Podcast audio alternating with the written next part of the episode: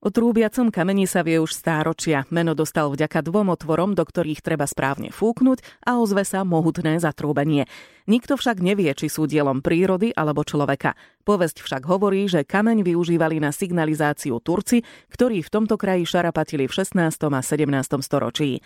Podľa starostky Anny Triznovej jedna z povestí súvisí aj so studňou Turčianka, ktorá sa nachádza v blízkosti skaly. Tí usadlíci, lebo oni vlastne prenasledovali tým rolníkom našim e, ženy, no a vlastne tí sedliaci posledných Turkov akože ubili k smrti. A aby skryli stopy, aby vlastne že nenašli ich niekde e, pohodených, tak ich odvliekli do studne na blízku, kde bola studňa. A vlastne aj tá táto studňa dostala pomenovanie, že je Turčianka. Tajomný je nielen pôvod a účel trúbiacich otvorov, ale aj obrazec a číslice, ktoré sú doňho vytesané.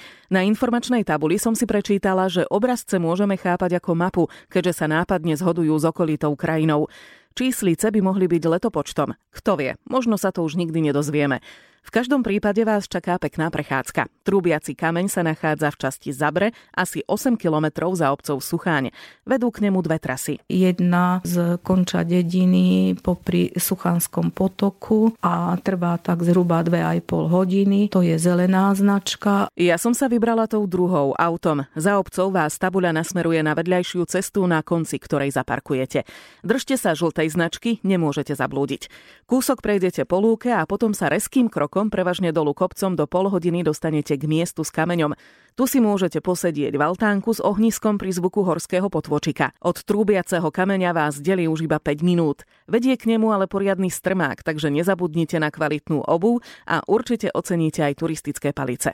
Po úmornej ceste sa vám naskytne nádherný výhľad a odmenou vám bude aj zvuk, ktorý sa z kameňa ozve pri správnom fúknutí. Mne sa to žiaľ nepodarilo a to som skúšala fúkať z rôznych uhlov. Tak som vygooglila zo pár videí od ľudí, ktorí mali viac šťastia ako ja. Trúbiaci kameň znie takto.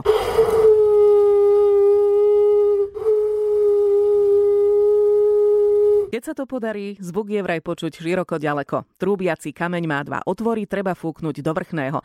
Deti vraj bývajú úspešnejšie než my dospeláci. V okolí by malo byť takýchto trúbiacich kameňov viac.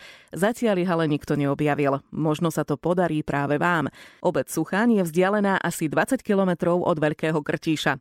Nie je veľká, nemá ani 300 obyvateľov.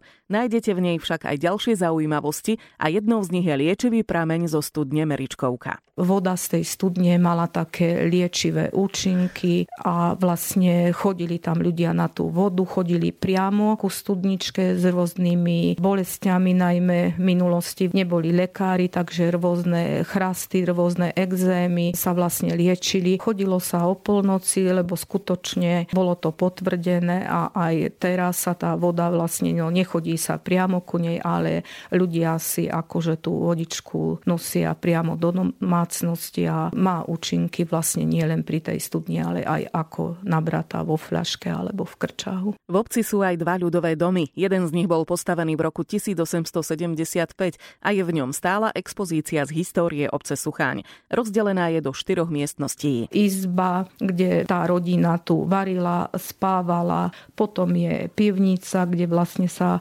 bežne uskladňovali potraviny, komora, kde bolo obilie, múka, rôzne pracovné pracovné náradie.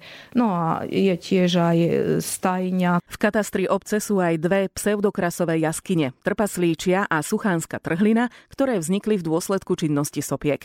Stromová trpaslíčia jaskyňa vo Svíbii je najkrajšou jaskyňou tohto druhu na Slovensku. Ak sa obávate, že za jeden deň si nestihnete všetko pozrieť, za rozumnú cenu tu zoženiete ubytovanie. Máme pre turistov také ubytovanie, je to bývalá budova základnej školy, je tu 10 postelí, dve štvorizbové izby a jedna dvojizbová kuchynka, kde si môžu teda sami pripraviť stravu, kúpelka, sociálne zariadenie, uzatvorený areál. V tom areáli dokonca ešte máme aj prírodný amfiteáter. Na loptové hry je tam športové hrysko. V areáli navyše aj zaparkujete. Cena za jednu noc sa začína pri 8 eurách.